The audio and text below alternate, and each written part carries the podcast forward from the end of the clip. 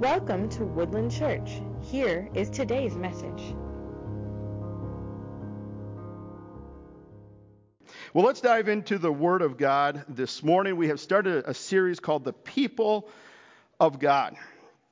Last week, we started in the book of Genesis and uh, Exodus, and I kind of warned us. I said, guys, I'm going to preach for the next for basically for this series a style that I normally do not preach on. I normally enjoy doing exegetical preaching, which means we take one simple passage and we kind of stay within that passage. But here we're doing a little bit more topical on who the people of God are. And last week we looked at how time and time again, when the Lord talks about his people, who the people of God are, he says they're my people. And we looked at last week in uh, Exodus 19 on just how the Lord has called us to be His people. And what does that look like? It means we are His, it means that we are not ours. It means we belong to Him. And that was kind of the challenge for us last week that if we are going to be the people of God, we need to be His people. That means our life and everything that we have belongs to Him and to Him alone. Well, this week, we are going to continue into Exodus, and we're going to stick with that same passage, and we're going to be looking at the next passages down. But we're going to be in Exodus 19. So if you have your Bibles, turn to Exodus 19. And before we uh, throw it up there on the uh, screen, I want to remind us of, the, of what is happening here, of the context of what this is written to. So the Israelites, God's people, they were enslaved for 400 years down in Egypt. And now Moses went down there, and all the plagues took place, and God brought them out of that slavery. Well, now they're about three months out, and this is what God says to his people. So please turn with me to Exodus 19, starting in verse 3, and let's stand in honor of God's word this morning. And let's read Exodus 19, 3 through 6. It says this Well, Moses went up to God. The Lord called to him out of the mountain, saying, Thus you shall say to the house of Jacob and tell the people of Israel. Verse 4 You yourselves have seen what I did to the Egyptians, and how I bore you on eagle's wings and brought you to myself. Verse 5 Now, therefore, if you will indeed obey my voice and keep my covenant, you shall be my treasured possession among all the peoples, for all the earth is mine, and you shall be to me a kingdom of priests and a holy nation. These are the words that you shall speak to the people of Israel. Let's pray. Father, we come to you this morning, Lord. Father, come and minister to us, Lord. Speak to us through your Holy Spirit. Father, challenge us, encourage us in your word today. God, we give you all the praise and all the glory in Jesus' name. Amen. You guys may be seated here. Last week we focused on verse 4. The Lord brought them to himself. He bore you on eagle's wings, and he's talking to the people here how he went down there and how he rescued his people out of slavery and he brought them to himself. This week, I want to focus in on verse 5. And if we can pull that one back up there, I'm going to reread verse 5 to you. He says, Now, therefore, if you will indeed obey my voice and keep my covenant, you shall be my treasured possession among all peoples, for all the earth is mine. The Lord went down and he rescued them. I've said that many times, but we need to make that crystal clear at what took place in this progression here. The Lord saved his people. He physically went there and rescued them. And since that took place, he says, Since I've rescued you, or therefore, he says, I want you to indeed obey my voice and keep my covenant. I want to talk about this word real quick covenant. This is a word that I don't think we use in everyday language. I don't know if you're at the Walmart and you hear people talking about covenants often. I mean, I, I mean, have you even said that word in a conversation? Let's just like, I mean, James has. James, uh, but of course James would because James is studying it, and I like that. But for most people, most people do not use this term covenant, right? Like it's just, it's a word that is a little bit foreign to us. And I want to kind of talk re- real quick about what this word means today. What is a covenant? To simply put it, it refers to an agreement between the Lord and his people. But it's more than just an agreement on paper. It's not just like, you know, here's a document and this it's not like, you know, lawyers' papers here. It is a relationship between the Lord and his people. And what you will see over and over throughout Scripture when covenants come up, there's there's actually some have kind of argued that there's many covenants throughout, but you see this agreement between the Lord has these promises towards his people, and it requires a response from his people. So the Lord says, I have all these promises. This is my end of the bargain. And then the Lord requires a response from his people. And what you will see here is that throughout Scripture, the Lord is always faithful and always keeps his promise. His promises, he will never fail. If he says it, it's true. And you can 100% bank on it that whatever the Lord says and whatever promises he makes will happen. But then there's the man side of it where we would agree to the covenant. And we see this throughout all of Scripture is that God does this, and I have these promises. Now I expect this from you. And here it says it if indeed, right away. I have done all of these. I have rescued you. I have saved you. I have brought you out of that land on eagle's wings to become my people. And then he says, therefore, if like mankind has a role to play in God's covenants. And I bring this up here because I think that it's really important for us to understand that. That there is, God's got a plan, His plan never fails, His word is never wrong. It always happens regardless of us.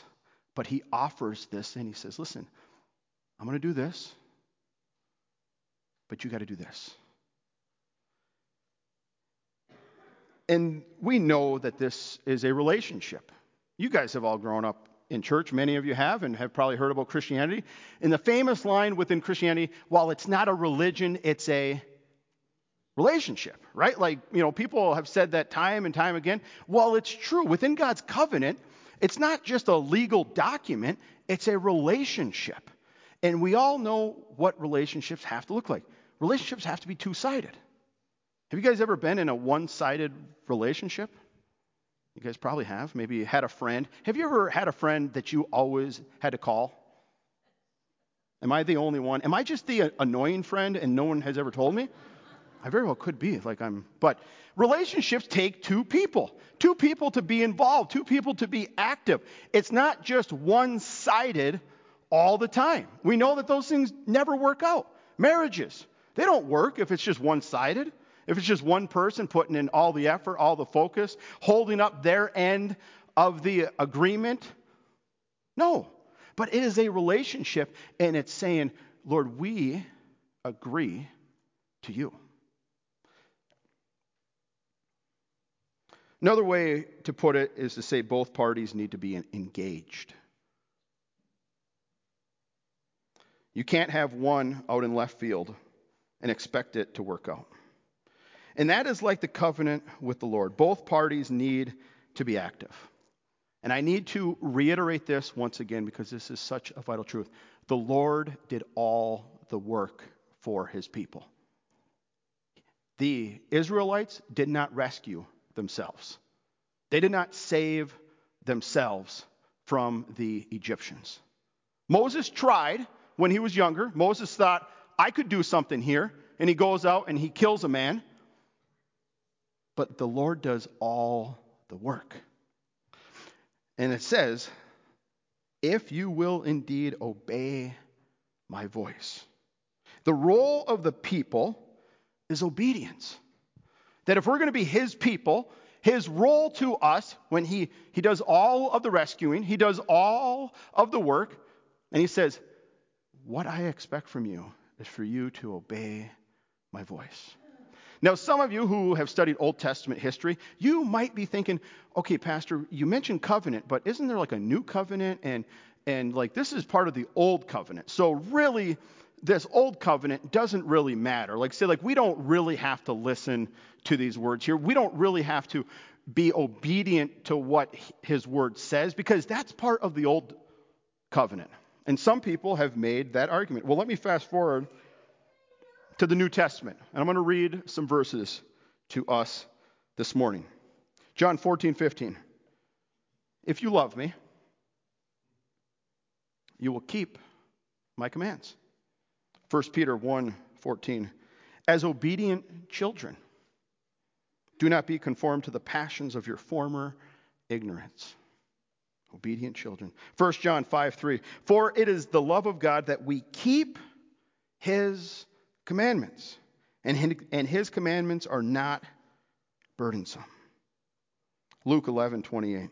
But he said, Blessed rather are those, this is Jesus speaking, who hear the words of God and keep it. I love how Luke puts it in Luke 6, and we're going to turn there, and we actually looked at these verses out of Matthew not that long ago. Luke 6:46 says this, "Why do you call me Lord, Lord, and do not do what I tell you. Everyone who comes to me and hears my words and does them, I will show them what he is like. He is like a man building a house who dug deep and laid the foundation on the rock. And when the flood came, the stream broke against it, and that house could not shake it because it had been well built. Verse 49. But the one who hears and does not do them is like a man who built a house on a ground without a foundation. And when the streams broke against it, immediately it fell, and it ruined of that house was great. Jesus says, Why do you call me Lord, Lord, but do not do what I tell you to do? We see this over and over within Scripture that the call for His people is obedience to Him. Now, I must point something out because there is a trans a like uh, a progress here. God calls us to be His people. We have to understand that truth first. You're not your own people. You don't, you don't get to do whatever you desire to do. It's not your plans and your will. It's His plans and His will. We have to first understand that truth first. We are His people because when we understand that we are His people, the rest of this makes perfect sense. If we're going to be His people, he calls us to be obedient to Him. Now, the amazing thing about God is you don't have to be His people. He doesn't force you at gunpoint to be His people. He chose, he chose you. He loves you. He desires for you to be His people. But, guys, He gave you a will. And your will, if you want it to be disobedient will and never submit to Him, that's on you. But He has called you to be His people. And if we're going to be His people, then we're going to be obedient to Him.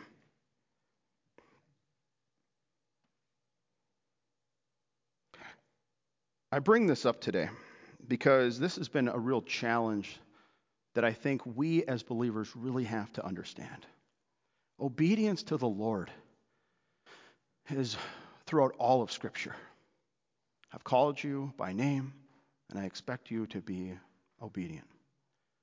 But have you ever noticed in your life that obedience to the Lord is like really hard? Like, I mean, for those of you who have been maybe following Christ for 40 years, 50 years, maybe even five years or one year, have you ever realized how difficult being obedient to the Lord is? Like, like really really difficult. Like like i can't even explain how difficult it is to actually be obedient to him. Like i've been following him for 20 years and i feel like every single day i recognize my disobedience. Like i see it. Like i'm like i fail. I messed up again.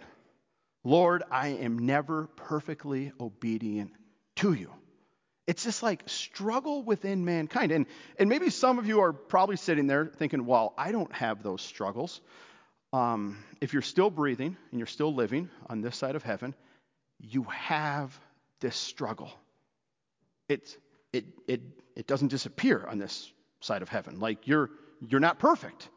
You're not, you're not walking perfect obedience every single day. Like you mess up, you have bad thoughts, you slip up, you screw up. Now, I bring this up because as I think about our nature, our nature is disobedience. Have you ever raised kids? Do you, do you have to teach a kid to misbehave? I mean, like, I mean, just like think about that. Like, like I've got three. I've never had to teach Gloria Jean to punch her brother. Never. I've never had to teach her that one. I've never had to teach her to be disobedient to her parents. I've never had to teach them any of their disobedience. They're hitting, they're screaming, they're fighting with one another. It's natural. It is literally within them a sinful nature. And that's ultimately what scripture teaches us is that we have a sinful nature. That like within the human race is disobedience to God. Started with Adam and Eve and it has never stopped. It drives me nuts, people, when I hear people say, oh, but they're a good person. You have no idea, like, just like within my biblical framework and what scripture teaches, there's no one good. Like, like you may think, well, they have done some good things, but like our world and our society truly believes right now that mankind is good. And that if we can just get enough good people doing good things, then society becomes good. And we can trust in mankind. If you've ever read a history book, and I mean any history book, you will see what happens with mankind. It doesn't matter. Like mankind, it will play out. It will play out of evil and death and suffering. Like when mankind is at the helm, it's never good. And within our world right now, we have this thought that, well, if man can just, like, if we can just get some good people, if we just have this goodness going on, we can live in this, like, utopia of fairness and all this. It's a complete lie, like, because of our nature. Like, when our nature comes out, which it does all the time, it's evil. It wants power. It craves authority, and it will do anything to keep it. Like, but, but our world is like, well, if we're all just good people. But we have to really understand, people, that our nature is disobedient to the Lord. That is our very nature of who we are. You don't be born like, just like, well, I'm born just really, really good. I love how Paul wrestles with this in Romans 7. If you've never read Romans 7, it's a fascinating chapter. Paul in Romans 7 says this. This is Romans 7, starting in verse 18. He says this For I know that nothing good dwells in me, that is, in my flesh. For I have the desire to do what is right, but not the ability to carry it out. Verse 19 For I do not do the good I want but the evil I do not want is what I keep on doing. Now, if I do what I want, I do not want, these are word tongue ties here, it's no longer I who do it, but the sin that dwells in me. It's a little bit confusing. There's a little bit of back and forth. But Paul understands this central truth there is nothing good that dwells in me that is in my flesh. He understands this. And then he goes on and he goes, The things I want to do, the things that I know that I should do, I can't even do them. I don't do them because there's evil like right there with me. And we see this like within him, there is a battle going on, that there is the flesh and the Spirit of God at work within him. And there's just this constant struggle. I want to do what is right, but I fail. I want to I want to be obedient to you, Lord, but I screw up. And it's it's this battle within us. And he continues on in verse 21. He says this So I find it to be a law when I want to do right, evil lies close at hand. Verse 22 For I delight in the law of God in my inner being, but I see in my member another law waging war against the law of my mind and making me captive to the law of sin that dwells in my member. Wretched man that I am, who will deliver me from this body of death? I want to look at verse 22 here because I think there is a secret to this obedience to the Lord. In verse 22, he says, For I delight in the law of God in my inner being. I want you just to kind of think about that statement. Paul says, I delight in the law of God in my inner being. Do we believe that statement for ourselves? Do we delight in the law of God in our inner being? Is our inner being desiring the Lord within you? Really, like, think about this. Do you desire to the core of who you are the Lord? Do you delight in Him? Is within you, does everything crave the Lord?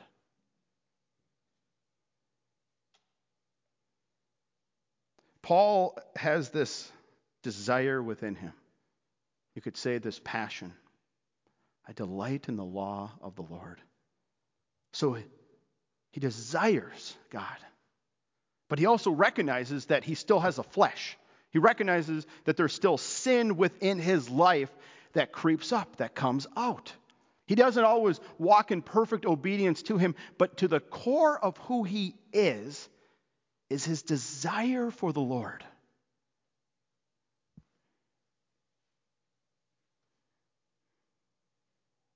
But, Pastor, we just read all these verses about being obedient.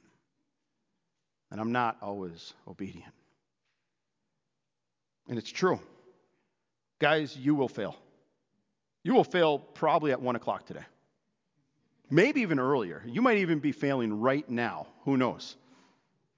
But we don't always live up to the perfect standard that God has. God calls us to live out this standard, but God also knows that mankind was going to fail. He also knows that you're not going to do it. You're going to mess up. Even King David, who was a man after God's own heart, which we could spend a whole service talking about that little statement, even King David, the man who just desired the Lord, failed.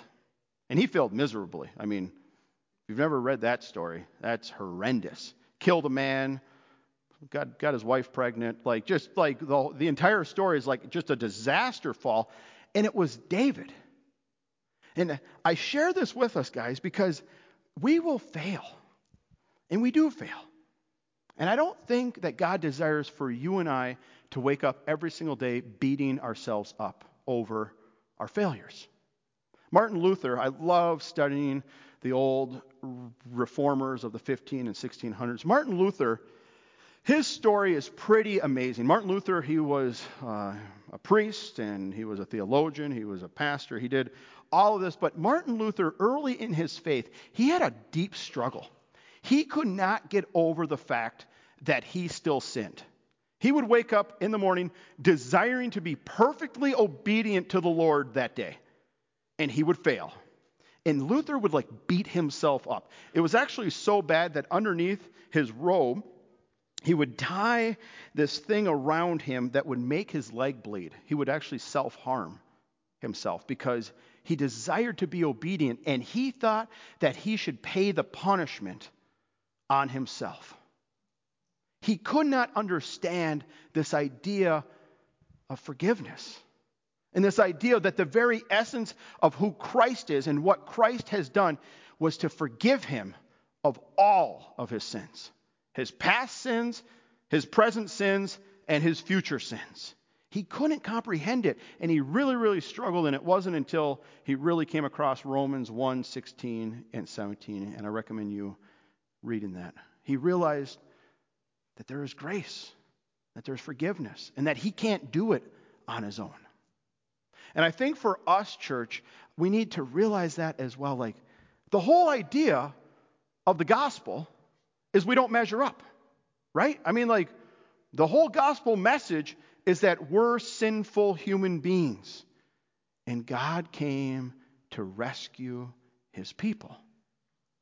Find it a little bit interesting that Exodus and the story of Christ are extremely similar. God came to rescue his people. I want to read a story out of Luke 7, and I want to read the entire story because I see, once again, this is like the essence of what God desires from us. And you've probably read this story. It's a story about a sinful woman. Luke 7, verse 36. One of the Pharisees asked him to eat with him, and he went into the Pharisee's house and reclined at the table. This is Jesus. And behold, a woman of the city who was a sinner, when she learned that he was reclining at the table in the Pharisee's house, brought an alabaster flask of ointment, and standing behind him at his feet, weeping, she began to wet his feet with her tears and wiped them with the hair of her head and kissed his feet and anointed them with ointment. You can probably visualize that picture. Jesus is sitting there. He's at this party. It would be a little bit awkward, I will say. A woman comes in who is weeping, anoints Jesus' feet. She's kissing his feet. She's loving Jesus. She's wiping it with her hair, and she's just weeping at the feet of Jesus. Verse 39 When the Pharisee who had invited him saw this, he said to himself, If this man were a prophet, he would have had known, he would have known who and what sort of woman this is who is, who is touching him. For she is a sinner. And Jesus, answer, and Jesus answering said to him, Simon, I have something to say to you. And he answered, Say it, teacher. Verse 41 A certain moneylender had two debtors. One owed 500 denarii and the other 50. When they could not pay, he canceled the debt of both. Now, which one of them will love him more? Simon answered, The one, I suppose, for whom he canceled the larger debt. And he said to him, You have judged rightly. Then turning towards the woman, he said to Simon, Do you see this woman? I entered your house. You gave me no water for my feet, but she has wet my feet with her tears and wiped them with her hair. You gave me no kiss, but from the time I came in, she has not ceased to kiss my feet. You did not anoint my head with oil, but she has anointed my feet with ointment. Therefore, I tell you, her sins, which are many, are forgiven, for she loved much. But he who is forgiven little loves little. And he said to her, Your sins are forgiven. And then those who were at the table with him began to say amongst themselves, Who is this? Who even forgives sins? And he said to the woman, Your faith has saved you. Go in peace. We get this beautiful story here, and you've probably read this story. We get this story of a woman who absolutely recognizes her sinfulness. She absolutely recognizes her need. And she had probably heard about Jesus and maybe seen some of the miracles. And when she found out where she was, she went and she weeps at his feet. You see her giving, it's just purely praise and adoration. And you see her need for Christ. Then there's the religious folks. They don't have a need. They look at her and they say, if he only knew who she was, if, if, if they only knew, if he only knew about all of her sinfulness. And it's like they're completely oblivious to their own sin. They're completely oblivious to their need for who Jesus is. They think that they're good. They don't understand their sinfulness and their unrighteousness. And Jesus takes this woman and calls out the religious folks and says, Ever since I've, I've been here, she's been, she's been weeping at my feet and wiping them with her hair, and she's anointed me. And then he says this little line that I love so much For she has sinned much, and she loves much. Those who have been forgiven of little love little. And it's not that her sin was so much greater than the Pharisees, it's that she could recognize her need. Think about that. The Pharisees' sin, they have their own issues going on their pride and their arrogance and everything that they're standing on. They have their own sin, but they don't recognize it. They think that they're good, they think that they're good people. But this woman recognizes her sin. And I think for us, church, we need to, to realize that in this idea of obedience to God, because I see this correlation within Scripture. You and I will never be perfectly obedient. You will fall short. Paul realizes that every book of the Bible is somebody falling short big time. But in our falling short, in our own sin, we need to recognize our need for Christ. Like, that's the amazing story of Jesus, right? It's the story that churches need to be proclaiming from the time he died until now is that, like, the whole gospel message is mankind needs Christ.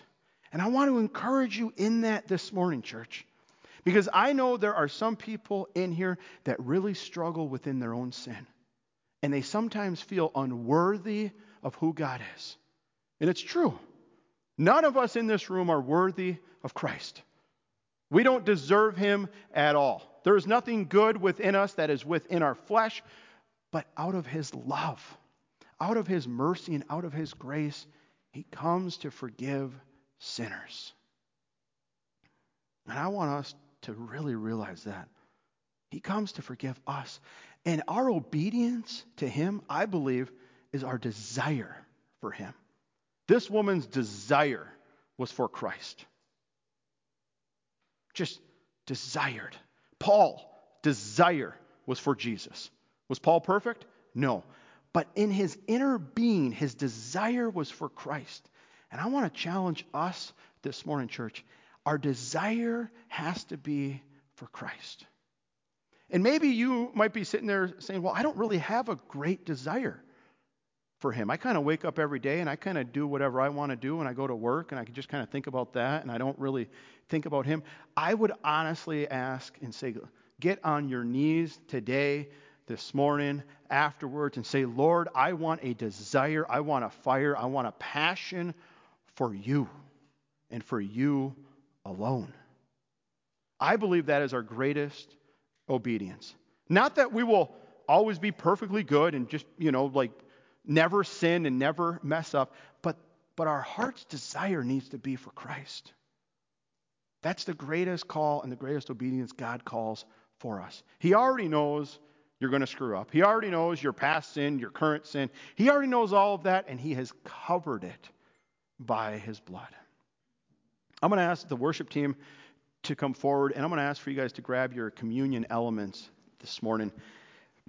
I wanted to finish today's message taking communion together because I think this is the, the greatest example.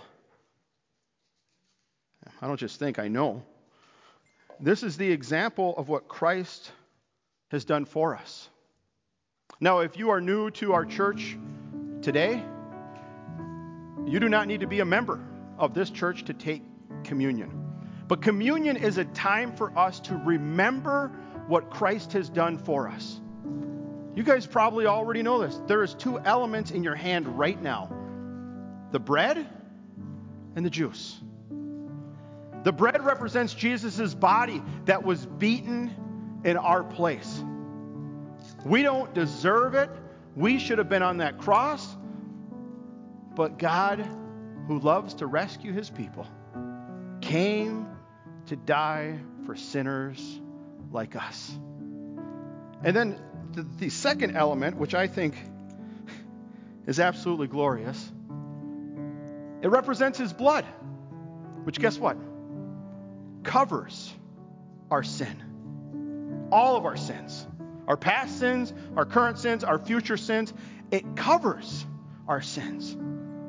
And the Bible calls us to have faith in Christ. And if you have faith in Christ today, and if you're looking to that cross and saying, Jesus, I trust in you. God, I recognize I can't I can't earn anything. God, I'm leaning and I'm trusting in your son Jesus today. That's what communion is all about. And I want us to take it together today. So I hope you guys were able to open this. We do apologize. It's it's kind of a hassle. But I want you to take the bread and I want to pray for us and then we can take it together and then I want to pray again and then we can take the juice. But let us pray. Father, God, we give you all the praise and all the glory. Lord, we have sinned. Lord, you know all of our shortcomings. Father, I pray, Lord, that right now, Lord, as we look to your Son, Father, help us. Help us, Lord, for your Son to be our greatest desire. And God, we just thank you and we praise you for how you sent your Son to the cross for us. Father, we thank you that he stood in our place. And we give you praise, Lord, now. Church, let's take his body together.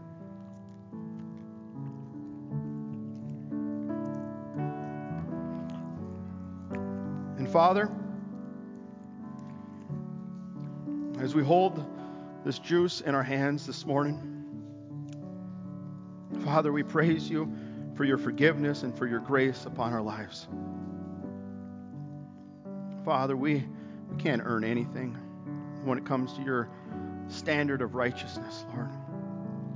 But Father, we once again we look to your Son and we remember what he has done for us. Father, how how his blood covers our sins. And Father, we give you praise today for how you love us and how you cover all of our unrighteousness. Church, let's take the juice together.